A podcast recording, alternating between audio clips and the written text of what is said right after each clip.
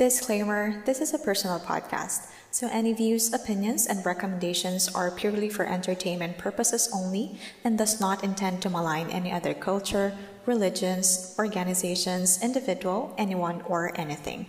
Tandaan, lahat po na aking opinion ay mula sa puso, trulalo at walang halong eklabu.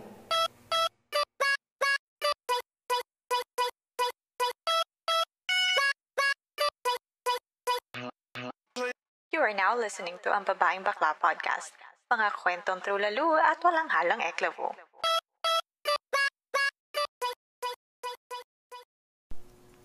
Ayan!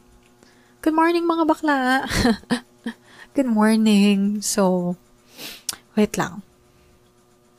Hinga lang ako kasi I actually just like literally just watched the um finale episode of Nevertheless, no? So, andito pa rin yung gigil ko, hindi pa tapos. That's why I decided to do um, a recording of it, a podcast episode of it, para naman makarating din sa inyo yung gigil ko, no? Oo. So, ayun. This is um, a, an SKL episode again. Share ko lang episode. So, if you have listened to my previous um, podcast episode, you'll know na when it's SKL, I am immediately recording and publishing it as soon as I'm done. No editing, no filter whatsoever. It's just pure emotion, walang script, and wala, bunga nga ako lang talaga, all out. Uh-uh. So, once I'm done recording this, I'm gonna publish this as soon as I can. So, ayarn. So, welcome sa akong babaeng bakla. Uh, ako ulit, ang inyong host na si Jess. Wala akong kasama guys kasi wala, wala akong energy to uh, to reach out, to socialize to other people para, alam mo yan, para mag-invite to be a guest on this episode. Pero, ayan, ako na lang ulit. Magsawa na lang kayo. Kasi, gusto kong iparating yung gigil ko dito sa K-drama na to. Charot. Pero, spoiler alert. Oo. Uh-uh. Spoiler alert. Kasi ayoko naman maging basag trip, no? Sa mga uh, sa mga buhay nyo, sa panonood nyo ng K-drama na to. Pero if you haven't watched Nevertheless or just planning to watch it, skip the episode, skip this episode, um, tsaka nyo na balikan. Oo. Kapag natapos nyo na para makarelate din naman kayo sa feelings ko. Oo. Pero if you're watching, uh, and you haven't watched the finale episode yet, bakit? Bakit hindi nyo pa natatapos? Charot. Pero yun, same, same, same. So, if you haven't watched the finale, ep- sorry, finale episode yet, then just skip this one for the meantime and then go back once you're done and then listen to it para sabay-sabay tayong mag, ano, no, maglabas ng mga feels dito sa ating, uh, sa ating latest episode. Uh, uh So, yarn. So, very trending. I'm not sure if you're familiar with Nevertheless, pero it's super trending. Uh, you'll get to know why as we get uh, along with with uh, this episode. So you get to know why it's trending. Um, I'll be doing like a little background story uh, about Nevertheless about this series, um, the characters as well why is it trending? Why is it very popular? And bakit ako gigil na gigil? Oo. Gets niyo yarn? Charat. so, ayan. Ay. Hindi ko matanggap yung ending, guys. Wait lang. Hindi ko matanggap yung ending talaga. I was hoping for the best, pero I guess, ganun talaga kapag popular yung drama, um, they get to paano ba? Parang susundin nila kung ano yung mas gusto ng masa, kung ano yung mas gusto ng viewers, and uh, nakaka-frustrate. Parang every episode ako na, na na-frustrate. This is actually just 10 episodes, guys. So, this is like a short series, pero kakaibang stress yung binigay sa akin, oo. And if you guys know me personally, like you know how how much is my giggle towards this series. Like, every, every episode akong nagsa-status or every episode akong nagsa-story and kung gaano karaming mura. yung naibigay ko dito sa series na to. Like, every episode talaga, like, tad-tad ng mura yung mga main characters and you'll get to know why. No? So, I mean, if you are watching this, or if you're watching, nevertheless, you, you, you understand my feelings. Pero sa mga, um, hindi pa nakapanood and just, you know, want to listen this, um, latest episode na we have, then, I'll try to explain this as neutral as possible. Like, I, I'll try to disregard my feelings, my bias towards the, the main characters pero I don't think I can. like, umpisa pa lang guys, parang hindi ko na kayang maging neutral. Gigil ka talaga. Anyway, so, let's get to, uh, like a little introduction um, kung ano ba ang nevertheless. Uh-uh. So, according sa Netflix description ng K-drama na ito, ng series na ito, the story of a romance between a man who is annoyed with relationship but likes to flirt and a woman who wants to date but does not believe in love. So, di ba? Description pa lang, very, ano na, very messy na. Oo. Hindi nyo kinaya yun, guys. Uh-uh. Charot. Very messy na, very red flag, very, very amoy, um, very amoy marupok. Oo, ganon.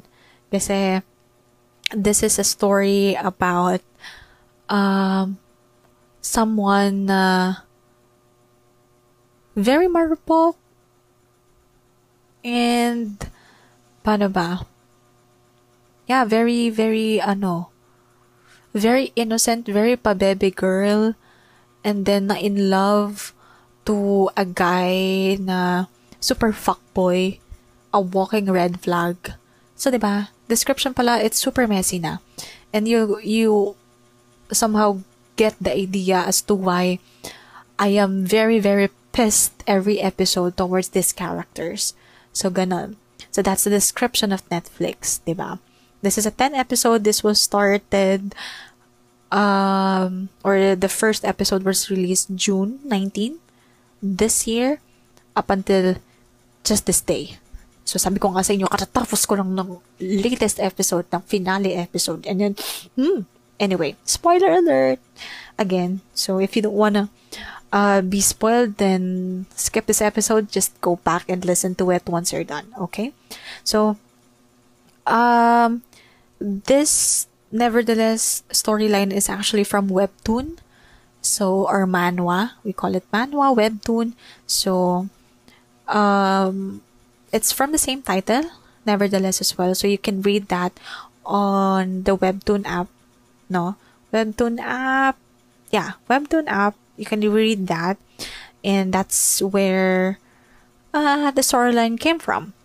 So it's another Webtoon manhwa turned into a K-drama moment na naman tayo. So, ayun.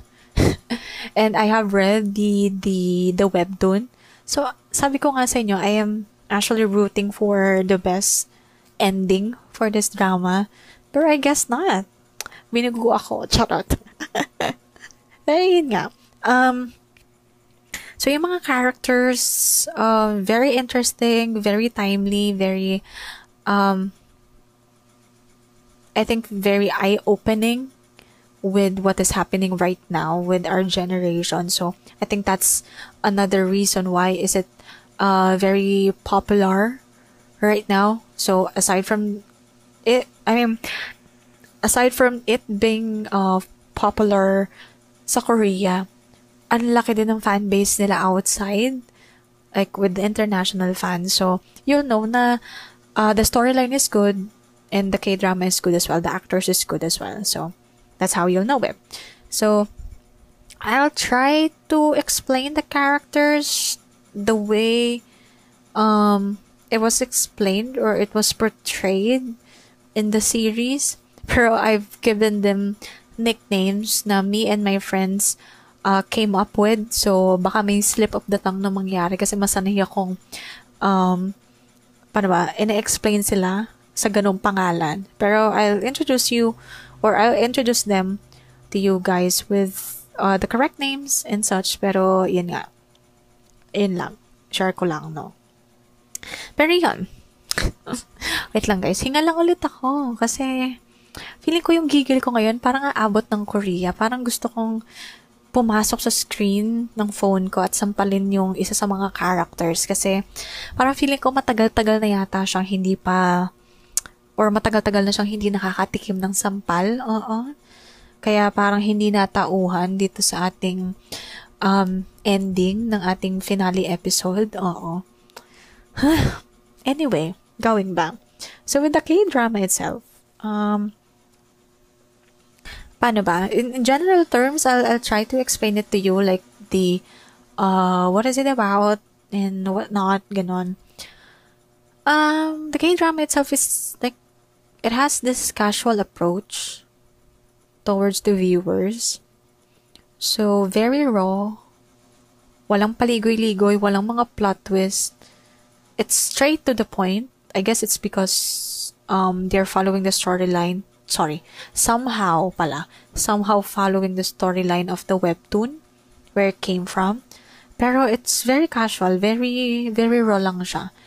Kasi di ba with the usual K-dramas na napapanood natin, ikaw na lang yung sasakit sa ulo na ang dami nangyayari na parang you can't pinpoint na kung ano yung pinakamagandang or kung ano yung parang nangyayari sa drama kasi ang daming, ang daming ganap, di ba? This one, it's very straight to the point. Very casual, very nice yung um, yung approach nila towards the viewers. And the cinematography is nice. Uh, I mean, hindi naman ako expert, no, pagdating sa filmography, pero I appreciate I appreciate the beauty of how they deliver every um every scenes here. So it's nice. It's nice to see na wala, ang ganda lang niya. Ang ganda ng cinematography niya for me. I don't know sa iba, pero ang ganda ng cinematography niya for me. And the K-drama has few, sorry, POVs. So, aside from the characters saying their actual line based sa script, they have this POVs as well na parang feeling mo naririnig mo yung uh, sinasabi nila sa utak nila or kung ano yung nangyayari sa utak nila. So it's nice to to see um like two contradicting POVs like for example this specific character is doing um is doing a contradicting thing kasi sa iniisip niya at that exact same moment and then you get to see that. For example, ayoko nito, pero sa isip niya gusto ko. Mga ganon. So, it's nice to, to see na they have this parang actualization or realization na, di pala actualization, realization na nangyayari sa utak nila. So, mga ganon, mga ganong moments. So, um, kaya, parang mas nakikilala mo yung characters talaga. Ganon. And one thing na napansin ko dito is, it's mature, it's mature approach, no? And I think that's the main reason as to why it's very popular. Kasi uh, may mga nabasa ako na parang they're done seeing cheesy, romantic uh, series nowadays. Alam mo yun, very pabebe, parang very, very high school type, nakilig. And this is somehow like a representation of what is happening in our generation right now. So, very mature.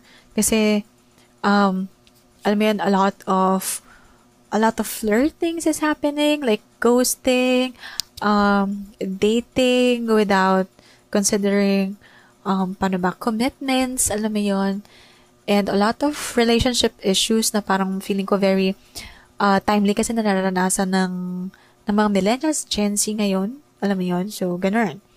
So, kaya, kaya din siya talaga very trending sa international fans. And, um, isa pa siguro sa pinaka-fave ko sa k-drama nito is their OSTs or yung mga soundtracks. Kasi they're nice. They're super nice. Yung tipong parang pag narinig mo or pag pumasok sa eksena yung um, yung OST, parang pakiramdam mo, parang okay lang ulit maging marupok. Parang ganon. Parang pag napakinggan mo, ay, parang okay lang ulit magkamali. Parang ang sarap maging marupok ngayon. Parang gano'n. parang they have this enticing effect na it, it really, it really, um, paano ba?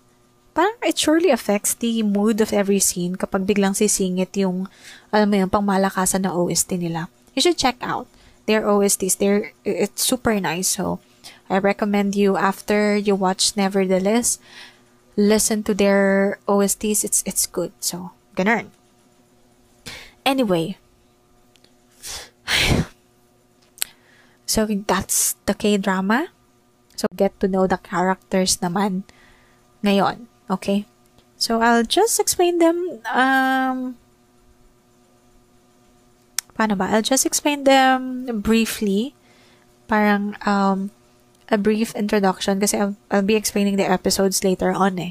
So I don't want to be I don't want you guys to be confused to this. So main characters um of course if you have seen the posters of um nevertheless main character the main couple is Nabi which is portrayed by Han So-hee Jaeon which is um the boy character. Um, it is being portrayed portrayed by Song Kang. So they're both rising stars, actors and actress in South Korea right now, and they're very good actors. So I think, um, I, I, I don't think I can see any actors that can portray uh, these characters well aside from Han So-hee and Song Kang. Kasi they, they, they really gave justice to uh, the characters or the roles that, you know, that they have in Nevertheless. Inyo, I have read the webtoon. So I have this parang imaginative actor na pwedeng mag-portray dun sa mga characters and they really suit it. So, they really portrayed it well um, they really gave justice to the characters. So it's it's nice to see na ang ganda nung narating nung nung K-drama or the series itself. So actually, to be honest, Nabi or Han So-hee, hindi ko siya maseryoso nung una. Kasi if you have seen the The World of the Married Couple, so it's a super trending K-drama as well about um about the struggles of a happy family na mawawarak ng dahil lang sa mga homewrecker. So, si Nabi or si Hanso, he, no, it's not Nabi, sorry. Si Hanso, he is the homewrecker there. So, siya yung kabit. Siya yung makapalang mukha ng kabit na siya na nga yung kabit, siya pa yung malakas ang loob. So, in this, um, in this character, and nevertheless, super pabebe naman niya. Super pabebe, super marupok super brainless. Oo, kaya nga yung title ng ating episode ngayon, nevertheless, na, nabi nyo, brainless. Kasi, dahil wala talaga siyang utak. Oo. Magalit na kayo magalit sa akin, pero yun yung opinion ko, wala talaga siyang utak. So, hindi ko siya maseryoso ng mga unang episodes kasi nga, ibang-iba, dun sa napanood ko before, na character niya sa The World of the Married Couple bilang kabit. So, alam mo yun, yung contrast between the two uh, roles na ginampanan niya. And she both delivered it well. That's how you'll know na she's a good actress. Kasi yung galit ko uh, dito sa The World of the Married Couple, galit pa rin ako sa kanya dito sa Nevertheless dahil sa pagiging marupok niya. So, ganun. ganun yung feeling ko. Pero yung sinantabi ko naman, no, para sa alang-alang nitong, sa alang-alang ng uh, storyline nitong Nevertheless, pero galit pa rin ako sa kanya kahit pagdating nitong finale. Charot. Pero yun, si atin yung Nabi na brainless and si si Jaeon na isang walking red flag. So, sabi ko nga sa inyo nung una, doon sa description ng Netflix, um, he is, um, he's a walking red flag. He's a fucking, fucking fuckboy. Uh-uh. So he likes to flirt and he is super handsome. So he knows na he can do para ba, he knows na he can take a lot of girls if she can just um, convince them na he's into them as well. So, mga ganun. So, parang tinitake advantage na um, ginagamit niya yon um, as his advantage para, alam mo yan, to flirt and, and whatnot. Sa ganun ba namang kagwapo, parang, di ba, yung mga sinasabi nga sa, yung mga reaction nga ng viewers, parang kung ganun namang kagwapo yung lalapit sa'yo, parang bakit hindi? So, ganon. So, ganon ang eksena ni Kuya Mojeo. And then, sorry, yung characters na I'll be introducing to you guys is the characters na feeling ko may malaking impact sa drama itself. So, hindi ko na sinama yung mga ibang side characters, ganyan, kasi feeling ko wala naman silang ambag. I mean, they don't really have this um, big impact towards the storyline. So, dinisregard ko na sila. And then, next we have is yung ex ni Jayon. So, it is being portrayed by sorry, the, the character itself name is Sola.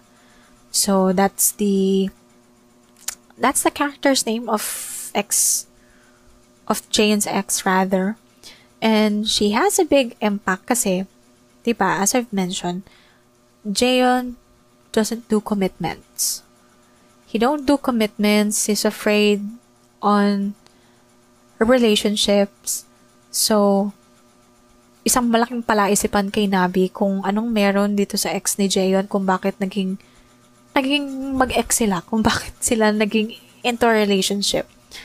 Like, bakit ako hindi pwede? Parang gano'n, yung mga reali- realization ni Nabi, parang na, uh, she has this thinking na, anong meron dito sa ex ni Jayon? Bakit sila naging in a relationship? Bakit ako hindi pwedeng, or bakit ako hindi kayang gawing jowa ni, ni Jayon? Ganon. May mga thinking na ganyan sinabi. Kahit wala siyang, kahit wala siyang utak, oo, kahit brainless siya.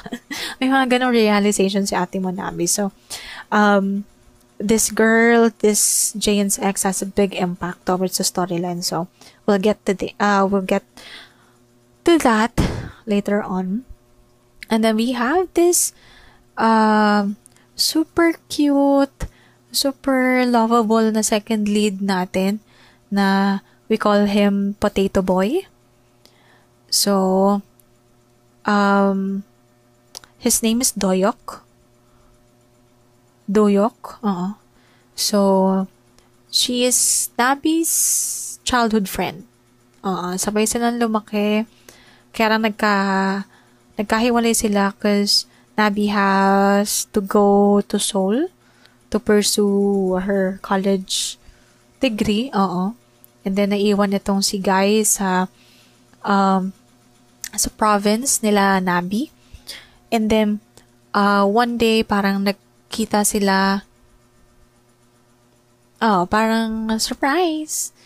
They they saw each other sa sa bus and this guy, this second lead has this bag I mean, yeah, bag full of potatoes. So na nawarak yung nawarak yung plastic bag niya uh, with potatoes, ganon. So that's why we call him Potato Boy. And uh, super lovable niya, super super pure, super innocent, ganyan. Na parang feeling mo amoy uh, Johnson baby powder lagi. Oo, ganon. And he has the same smile kay um kay Bogum. So, ganon, lagi yung parang lagi may puppy eyes, lagi naka-puppy eyes, ganon. Kaya super lovable, kaya, ah, mamaya, explain ko kung bakit, bakit ko siya love. So, we have this second lead syndrome na naman dito dahil sa potato boy na ito. Oo. And the next one, we have this side couples. And feeling ko nga parang mas nagbigay flavor pa itong mga side couples na to kaysa sa main leads. Kasi bukod sa pangiinis at stress ang binibigay lang ni Nabi at Jeon, um, wala na silang ibang ambag, kundi ganun. Oh, kundi magsakitan, kundi mag-iyakan. Oo. Kundi magbigay ng false hope sa isa't isa. Oo. So, this side couples that we have, uh, they have a lot of characters, strong characters na nagbigay ng, alam mo yun, kakaibang, kakaibang flavors dito sa K-drama natin. So, yeah, let's get into it. So first one that we have is um what do you call this one? So we have Bitna and Gyuyun. So Bitna is the girl and Gyuyun is the guy. Gyuyun, we call him Kalbo. Kasi literal na kalbo siya dun sa series. So he's Kalbo. And Bitna is the girl version of Jaeon. So, ganon. So, bet na um, she's a party girl. She really likes to drink hard, ganyan. And she likes to flirt. Um, she goes to a lot of dates, ganyan. Um, sex capades as well, mga ganun.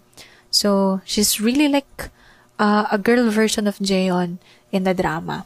And then Kalbo is um the the loyal friend I mean they they are both in the same circle of friends with Nabi. So magkakaklase sila ganyan. Iisa lang sila na major.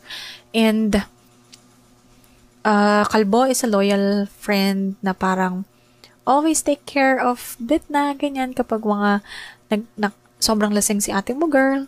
So she has uh, I mean he has this hidden feelings toward bit na na later on, um, yeah, later on parang naging sila, pero they have a lot of struggles which we can talk about later on. So, I'm actually rooting for this couple inside the drama kasi wala, ang ganda ng story nila. And very, very, parang very timely din sa mga nangyayari ngayon. So, yeah, I, I was rooting for them. However, nagka-issue si Kalbo. Like the actor who is uh, playing the the character of Kalbo, like the actor itself nagka-issue. So, lumabas itong issue na parang nag uh, voice out itong ex-girlfriend ni Kalbo na he is a cheater in real life. So, hindi pala si Jayon ang ang walking red flag. So, ito pa lang si, si Kalbo, ang Jayon real life version. Oo. So, nagsabi na, I mean, the girl said na, yeah, he, he was cheating, um, kahit COVID, kahit lockdown, kahit, um, quarantine times no mga panahon na yon, he still, he still go out to meet with, you know, yung mga flirting kinemerot niya, flirting moments niya. So, of course, a lot of fans got disappointed. Um, a lot of fans called out the production crew of Nevertheless. And mind you, nung lumabas tong issue na to, tapos na silang mag-shoot. They're done with everything. They're just waiting for it to be released every every week. Like, every week's episode. Hanggang sa matapos. Ganyan.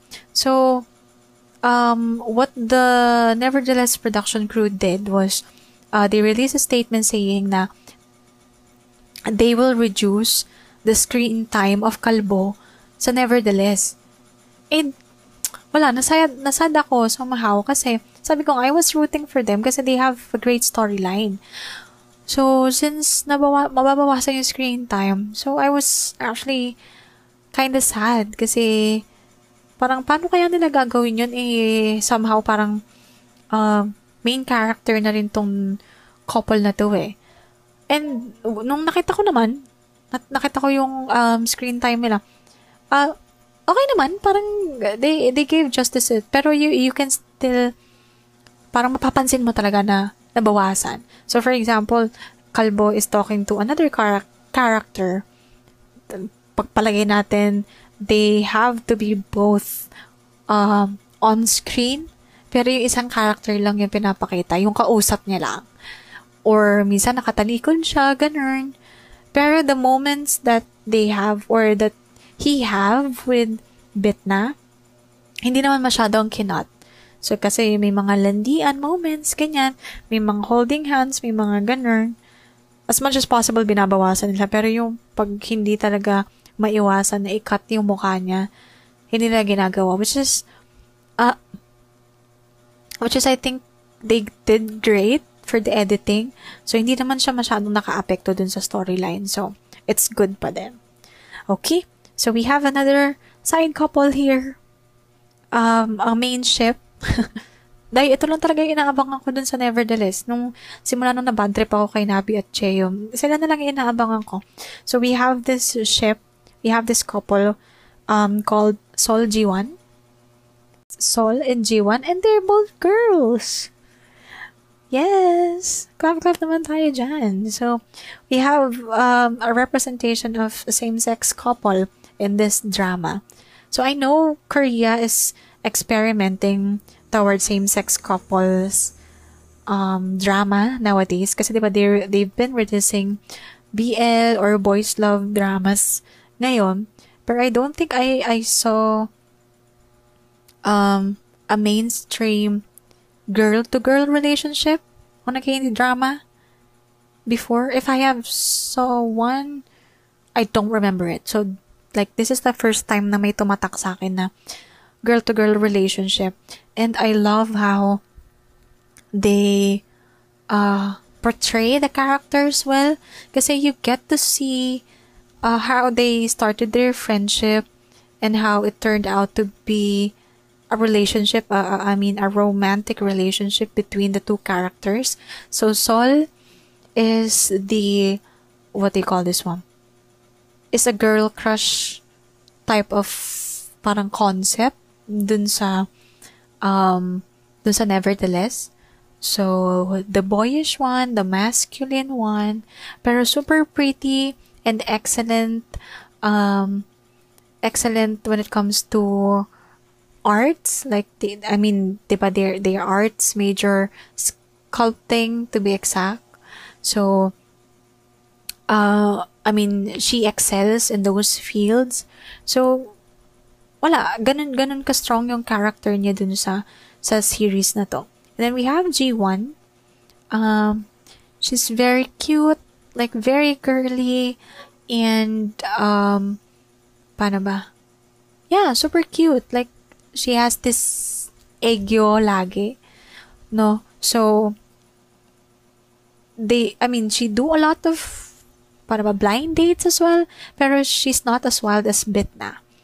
She's just super pretty, parang ang dami nagkakagusto, ganyan.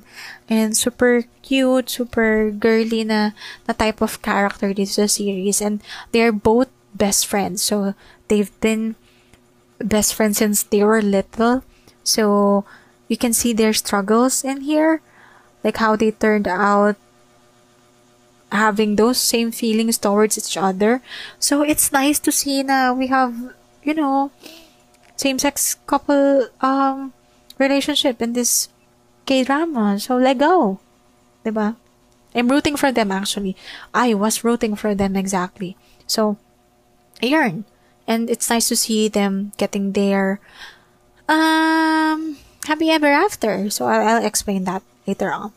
So next one we had this hmm I'm not sure what their um what their occupation in this series are, but I think they're student teachers or coordinators or professors. I'm not really sure, but they're working on office and they're both um or sunbe names of this um of this students or bitnas class so I'm I'm pretty sure they're art majors as well, but I'm not sure if they're like doing their masters there or or whatnot. Pero sila yung magkasama sa office lagi. And um parang they have the, this little killing moments na nakakatawa, nakakatawa panoorin na they're, they're not both sure about their feelings. So, it's another added flavor to the series itself. So, yarn. Yun yung, yun yung mga main characters na tingin ko ay may, may pakinabang naman dito sa ating series. Oo, no? so, let's go. Let's go to the part, to the main episodes na tumatak sa akin. Mm-mm. And, paano ba? Ah, dito nyo malalaman kung bakit galit na galit ako, guys. Ah, ah. Bakit galit na galit ako kay Jayon at Nabi? Okay. So, let's start with Nabi and Jayon. Um, paano ba?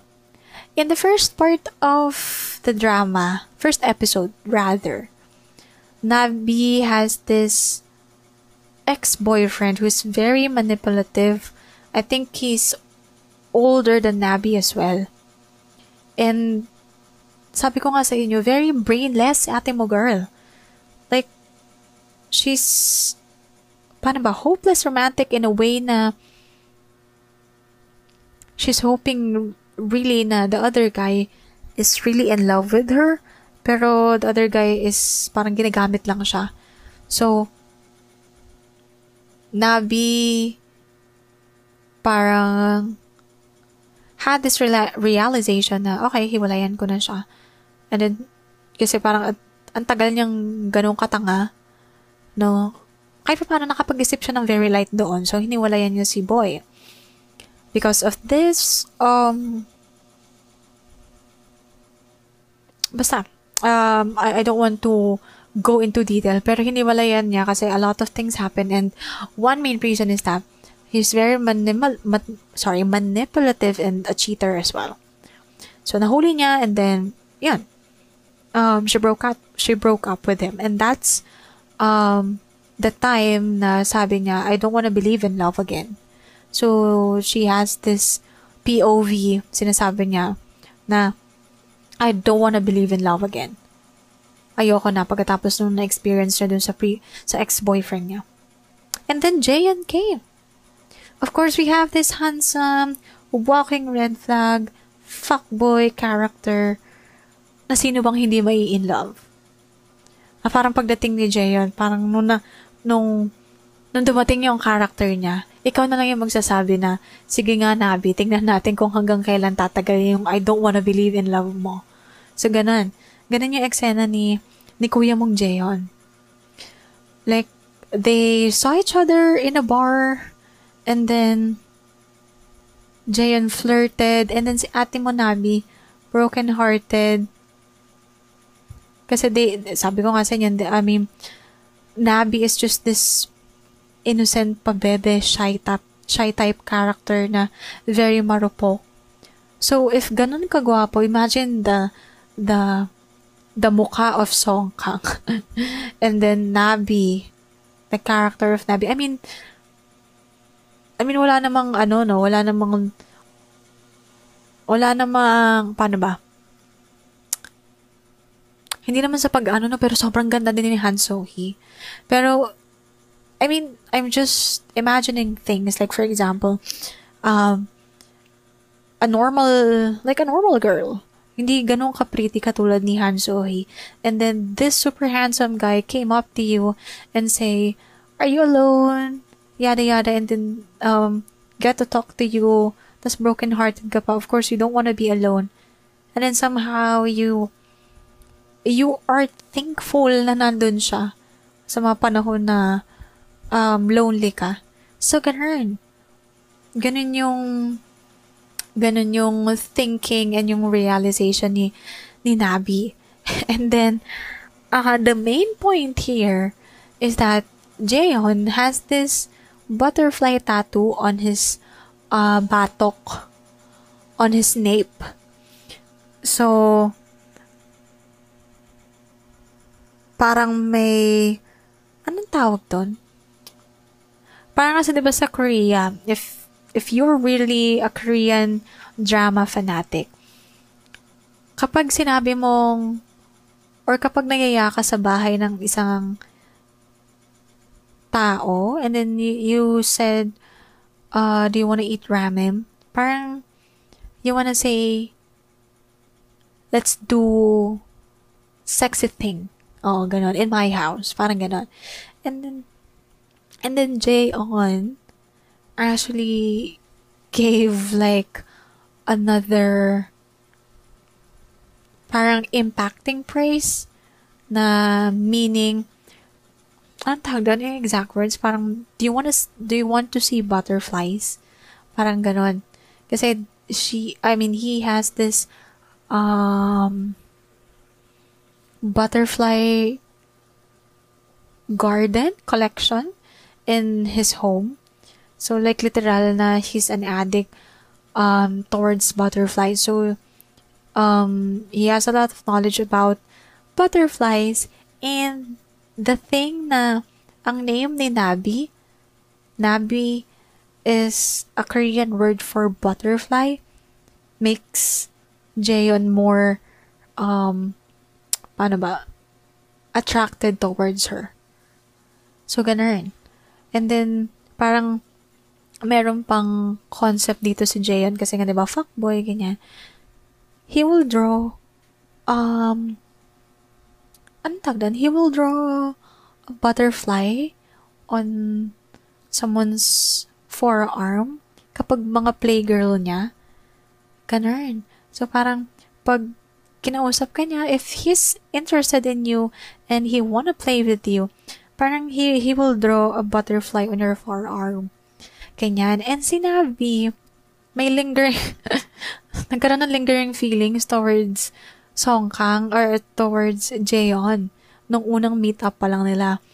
And mind you, yung yung pinang-drawing ni Song Kang, sorry, ba't ba ako Song Kang ng Song Kang? Yung pinang-drawing ni Jaeon is just, um, anong tawag doon? Yung whiteboard marker. So, it, it, it's washable, washable marker. So, Nabi is actually I don't want to delete or don't want to erase that um, drawing on her arm. So, ganun, ganun yung eksena. And, yeah, there goes the um, roller coaster ride of their relationship. So, alam mo yun, kasi first episode pa lang, you know na they have this sexual te- tension towards each other. So, Jaeon is attracted to Nabi, Nabi is attracted to Jaeon. So, parang nawala yung realization ni Nabi na I don't wanna believe in love again. Biglang boom! Pak! Parang ano eh, dinner na tong nasa harap ko, tatanggihan ko ba ba? Parang ganar. And then, um, in the latter part of the, of the episodes, she get to know Song Kang potang ina, ba't ba ako songkang ng songkang? They, I mean, she get to know Jaeon more and she get to realize na hindi pang seryosohan si, si Jaeon. Like, he loves to flirt. He's a literal fuckboy. And Bitna, who is close to um, Nabi, says na Jaeon doesn't do commitment. He doesn't do relationship. He just like to flirt. So, una pa lang, aware na si Nabi. Aware siya na hindi ganun si Songkang, but he, but she somehow chose to stay and believe and hope na saseryosohin siya ni Jaeon. So, ganun. So, imagine, kaya ako galit na galit. And then, uh, I've been laughing a lot to this Twitter threads na nakikita ko. Kasi they've been, um, paano ba? They've been anong tawag doon? Parang pinagtatanggol nila si Jeon saying na he's not a walking red flag kasi in the first place, he doesn't says to Nabi na they will be dating. So, parang kasalanan ni Nabi na umasa siya. Ganon. Eh, ang problema kasi kay Jeon, he likes to give false hope. Parang nagbibigay siya ng motive dito kay Nabi and Nabi being the marupok girl, parang ginagrab niya yung maliit na chance na yon to to believe na somehow Jayon is attracted to her. Parang ganon, ganon yung ganon yung nangyayari. And kaya ako galit na galit kay Nabi. Kaya sandamakmak yung mura ko kay Nabi every episode kasi sobrang tanga niya, sobrang brainless niya, ubod, ubod talaga ng tanga, nakakainis, sobrang rupo. Is because, ah, sabi ko nga sa inyo, una pa lang, she's aware na Jayon doesn't the relationship. So she's the one who did this to herself, kaya siya nasasaktan, is dahil umaasa siya. So, um, meron pa ako na babasa dyan sa Twitter saying na, ano tawag doon? Um, na parang, uh, sobrang galit daw namin kay Nabi, eh, ang hiling din naman daw namin pumatol sa red flags. So, ayun nga eh. Um, ang problema kasi kay Navi, ilang, ilang beses na niya na-realize. Yung parang ang dami niya ng realizations, pero super contradicting yung ginagawa niya um, in real life. So, parang, um, ano bang tawag dito? They have this specific scenario or scene na sabi niya kay Jayon, let's end this. And then nakasalubong niya lang sa hagdan, hinawakan lang ni Jayon yung batok niya. Ngumiti na naman si ate mo, girl. Oo. And then, kasi parang yung relationship nila, parang sa gabi lang nangyayari. So, Jayon goes to her house, and then, you know, they, they, they will do the sexy things. They, they, they will have sex whenever Jayon goes to Nabi's house, ganun. So, pumayag siyang maging fuck buddy ni, ni, ni Jayon. And then, um, parang may, may isang eksena dun, parang kinabukasan na ice cream, or, sorry, um, parang sabi niya sa utak ni, sa utak ni Nabi na parang, ayoko na, hindi na ako papa, papauto sa'yo. Parang ganun. And then, Jayon sent her text message saying na, um, available ka ba mamaya? Parang, can we meet up? And then, maya maya nag-reply si ate mo na girl ng, okay, basta magdala ka ng ice cream. Tama ba yun? Tama ba yun, Navi? Tama ba yung pagiging marupok ko yun? Dahil sinasabi ko sa'yo, yung mga friends ko at ako, super mura talaga kay Navi. Kasi, ah, naiinis ako yung sa mga pre- pa-realization and POVs nilang dalawa na iba naman yung ginagawa nila in real life. So, super contradicting. Pero may POV sila. And, super messy nilang dalawa. Yun. Yun na lang yung masasabi ko. Super messy nilang dalawa. Like, they both have this, um, issue na hindi pa nare-resolve. Kaya pareha silang nasasaktan. I know, uh, hindi ko naman sinasabing si Jayon lang yung may kasalanan. Nabi also. I know, pareha silang may kasalanan. Pero, wala kasing communication. So, walang wala kang maintindihan kung bakit ganun yung nangyayari sa kanilang dalawa kasi they don't talk about it. They just assume things na mangyayari yung ganito, mangyayari yung ganyan. And sabi ko nga, sabi ko nga sa inyo, parang um, wala. Sobrang tangal lang talaga ni Nabi. Like, she has this super habang hope towards Jayon. Pero he also knows na Jayon doesn't take things seriously. But she's still hoping. Alam mo yun? And uh, Jayon is taking advantage of the fact na alam niya may gusto sa kanya si Nabi. So, ayun, parang tinitake advantage na yung, yung ganong um, ganong scenario and a lot of people saying na Jayon was just misunderstood. Parang uh, kung naging open-minded lang daw si Nabi, he could have or she could have accept Jayon as who he is. Tapos ako naman, putang ina, ano pa bang open-minded ang gusto nyo? Ibinigay na nga lahat ni Nabi, di ba? Parang, ano pa ba? Ano pa bang kailangan ibigay ni Nabi? Nag-fuck body na nga ni kuya mo, Jayon, di ba? So, yun. Yun yung, kaya galit na galit ako. Nag, ang putang ina, ang tanga mo, Nabi. Parang ganun.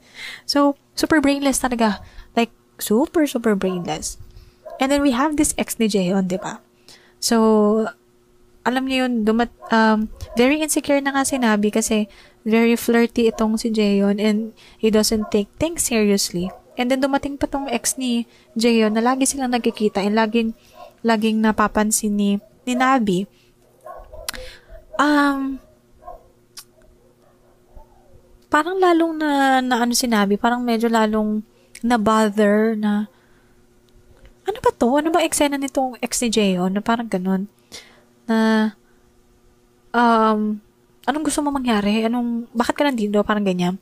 And parang ni-reveal sa mga latter episodes na bumalik si si ate mo girl kasi parang bet pa rin pala si kuya mo Jayon. Parang ganon. And they have this specific um paano ba? They have this specific scene where nagkita tong ex ni Jayon and si Nabi. And then uh, the ex was looking for Jayon. Ganyan, na parang, Uy, um, you see Jayon? Parang, ikaw ba sinabi? Parang ganun. Kasi, parang, nakakwento-kwento nga ni ano. And, mind you ha, yung ex si Jayon, pinagsisalosan din sinabi kasi, yung, yung attraction ni Jayon towards Nabi, kita mo naman. However, he doesn't do commitment nga lang. So, yun yung problema talaga. And then, parang sabi ni Nabi, nandun yata sa taas or something like that. And then, nagtanong itong si... Nagtanong itong si ate mo Nabi kung anong relationship nila ni, ni Jayon. And then si si ex sinabi na I'm his girlfriend. And then nagtanong itong si um ate mo girl, ate mong ex na kung ano relationship nila ni ni Jeo naman with Nabi. And then Nabi said na, we're just friends. And nung narinig kasi ni, nung nagkasalubong kasi sila or nagka, yeah, tama, parang nagkita kasi sila. Narinig kasi nito ni Nabi na kausap ni ni ate mong girl, si Jay, on over the phone saying na, should I cut my hair? Kasi parang it's super long na, parang I wanted, I wanted it short. And then, dahil nainis si ate mo girl siguro, or si ate mong nabi saying na, I mean, girlfriend nga siya ni, ni Jeon, ang sabi ba naman ni ate mo girl? Bago siya umalis, di ba? Tapos na yung conversation dapat nila eh. Humarap ulit siya kay ate girl. Sabi niya, huwag mo nang pagupitan yung buhok mo. Sabi ng girl, ha? Bakit? Sabi ni Nabi, Jayon wants to do it with your hair tied. Ibig sabihin, gusto daw makipag sex ni Jayon kapag nakatali ang buhok. For whatever reason, my, I mean, baka dahil gusto niyang may hinahawakan siya or whatnot. Pero yun. So, syempre nagulat si ate mo kung ex-girlfriend na parang, ay, ano yun? Anong eksena mo doon, Nabi? Tapos kaming mga viewers, kami na mga friends ko, like, pinagmumura talaga namin si Nabi na parang, ay, attitude ka ate girl, parang may pa-hair flip pa siya dun sa last eksena pagtanggal ng ponytail niya. Kasi naka-pony siya eh. Naka-ponytail siya. Tapos tinanggal niya yung ponytail niya, tapos umatitude ng pagharap, pagtalikod. Tapos sabi ng friend ko, Tangina, nakita mo ba yung, ano, yung eksena ni Nabi doon? Akala mo hindi sinaktan? akala mo walang, walang, walang pala na, na nangyari sa kanila ni, ni Jayon. Yung okay na Nabi, super, super tanga talaga. And, and, ayun.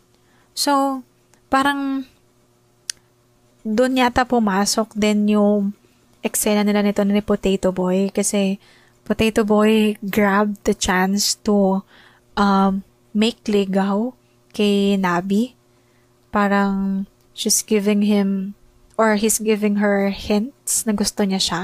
Kasi, um, di ba, mag-best friend nga sila ni Nabi nung middle school. And then, Nabi was her, was his first love. However, hindi siya nakapagtapat kasi parang nakarating kay Potato Boy na uh, may dinedate si Nabi nung mga panahon na yon.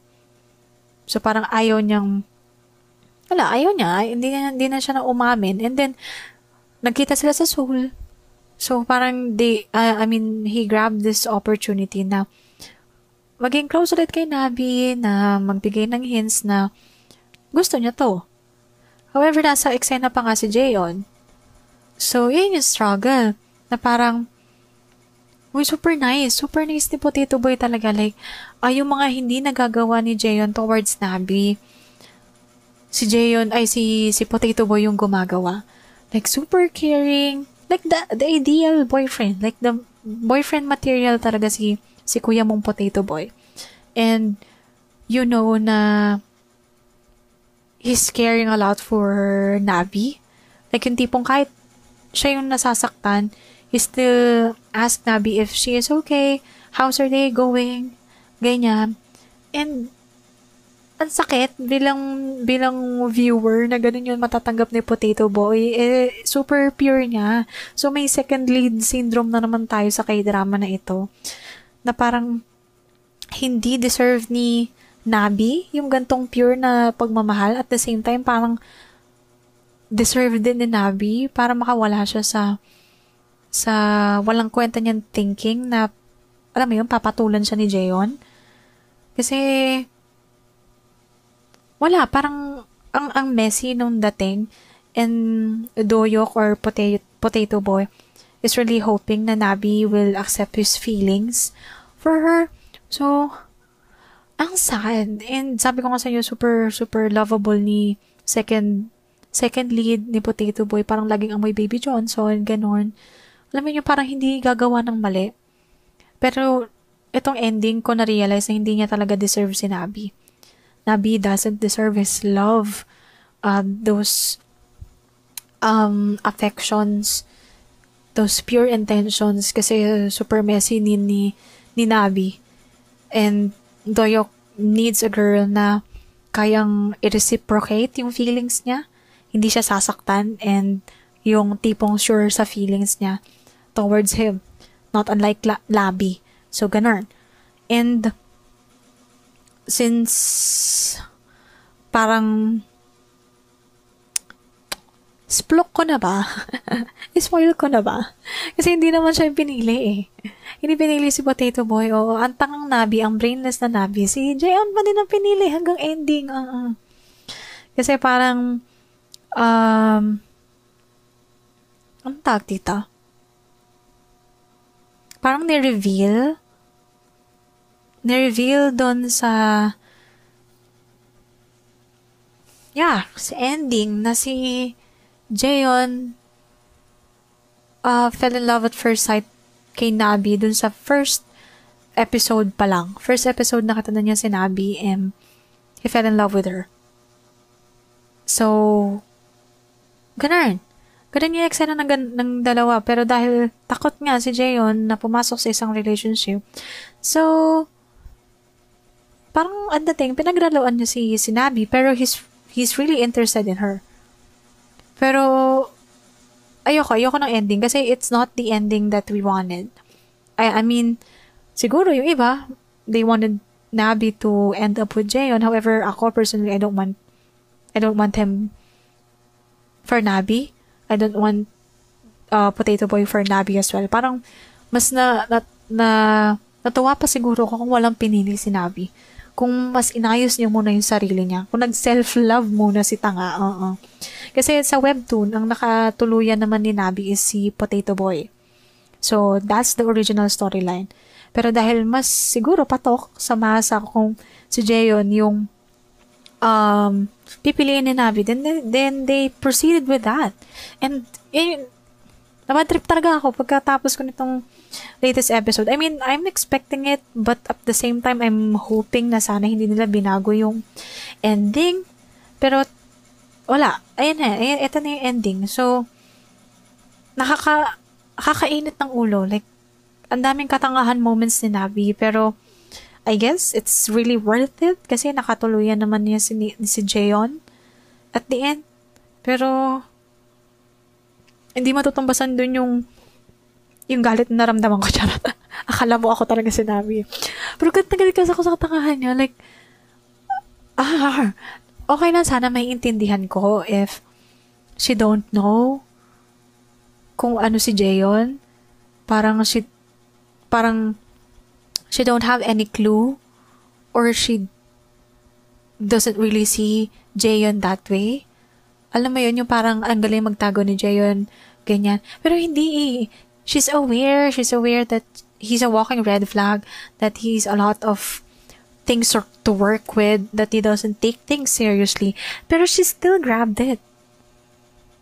Na parang ang dami niyang let's end this. Tapos kinabukasan na yun na magkausap na naman sila. Didelete niya yung phone number and then at the same time, isa-save niya after niya ma-miss.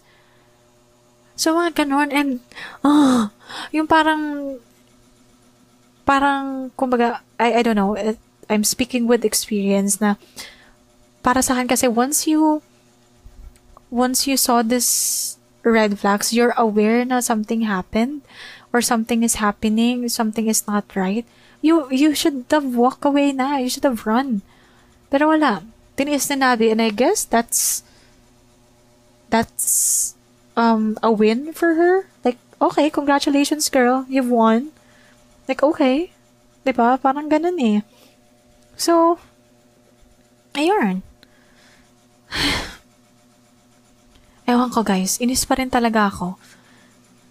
I don't know. I don't know anymore. Like,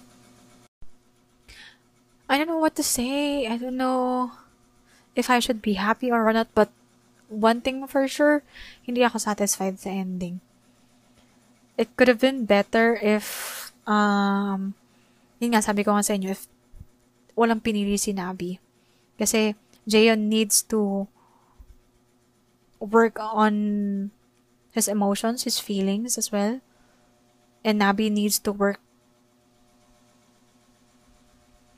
ano ba? Na, Nabi needs to love herself first. So he he doesn't deserve both. Or sorry, she doesn't deserve both, actually. Parang, ang dami nga nagtatanggol nga kay Jeon ngayon na parang, ayun nga, since hindi lang marunong mag-communicate si, si Gago, pero, ang totoo naman pala talaga, gusto niya sinabi. Pero, it doesn't justify those things na ginawa niya kay Nabi. ba Yung mga pananakit emotionally and mentally na ginawa niya kay Nabi, she doesn't deserve that. If they could, if he could just be honest with his feelings at the first place, di sana, mas okay sila ngayon. Pero of course, it's not nevertheless if, if naging honest si, si, si Jayon. So, that's the point of the storyline. Na para silang naghahabulang mga asot pusa na mga walang mapaglagyan ng feelings, doesn't know what to do with their feelings, doesn't communicate with each other, is a mess. They are both a mess. Nabi being brainless and Jayon as literal walking red flag is, I don't know. Super sakit sa ulo and I'm super stressed. Pero I guess, ay ma-happy na din na natapos na para hindi na ako every every week sumasakit ang ulo sa kanilang dalawa. And imagine the struggle that we have because we we just get one episode per week. So, yung eagerness mo to to have a week passed by again para na mapanood ulit yung next episode kasi you really wanna um see if uh, they will have like a good progress. Pero every week, palala ng palala yung ginagawa ni Jayon and yung katangahan ni Nabi. So, eh, parang ikaw na lang yung mapapawag. Kaya nga, kaya nga sabi ko sa inyo, um, I'm rooting for the side couples. Parang ito na nga lang yung mas inaabangan ko kaysa sa main characters. Kasi, they give a lot of flavors dun sa, sa series. Kaysa dito sa katangahan itong dalawang to. So, yarn. Ganon. And I'm super happy dun sa ending na nangyari between Betna and Kalbo and Solji 1 couple. Kasi Solji 1, uh, paano ba? Nag-all out na sila. They, they're very vocal with their relationship now. And, um, they both got into a relationship na. So, Sol promised J1 na her feelings for her will never change. So, G1 doesn't need to be scared for the future kasi G1 is very scared na baka masayang yung friendships ni friendship nila kasi 'di ba they've been friends since they were little so they don't or he sorry she don't want to um waste those years na magkasama sila and it's nice to see um, a representative or for our LGBTQ plus community in, in this series. So I'm very happy for what happened to them.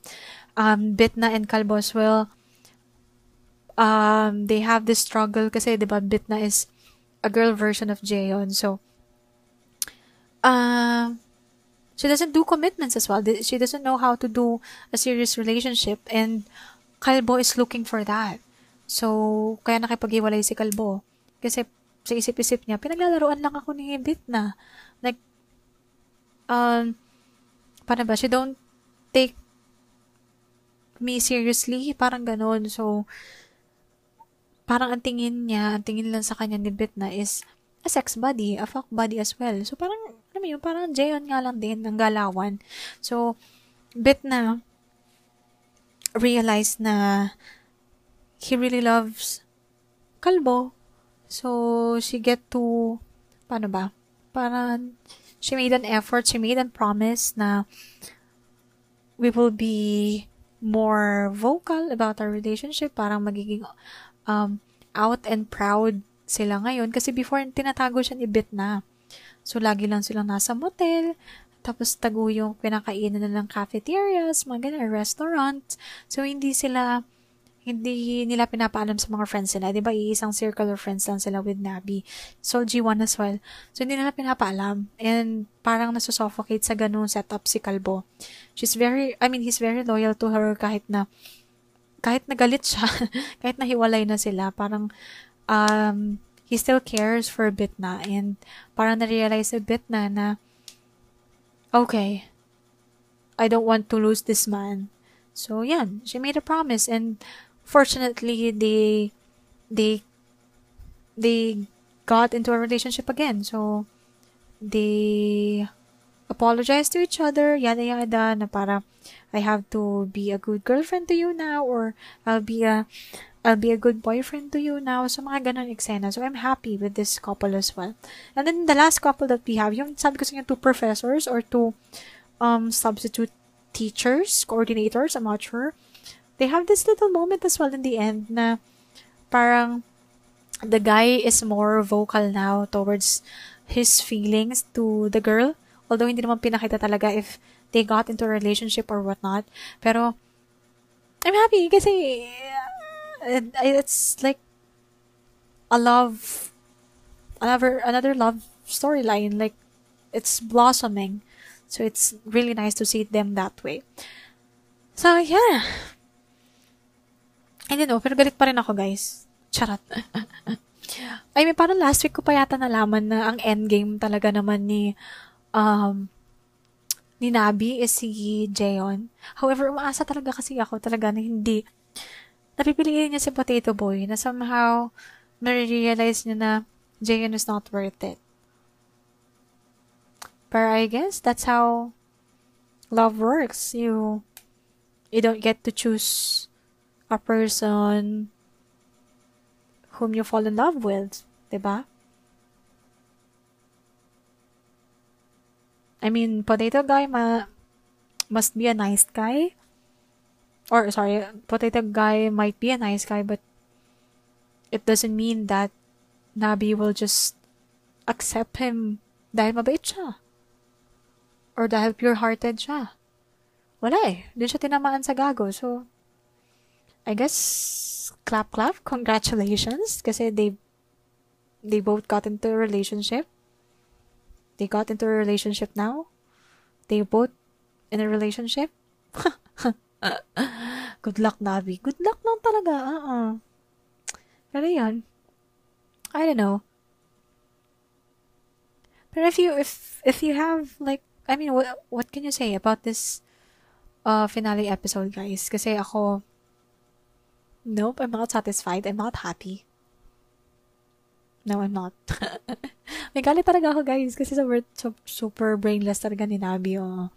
And uh, if you can if you can share your ba, insights, opinions about the latest episode that we have right now, or the Nevertheless series as general, please, please, um, paano ba, tweet your insights, and then,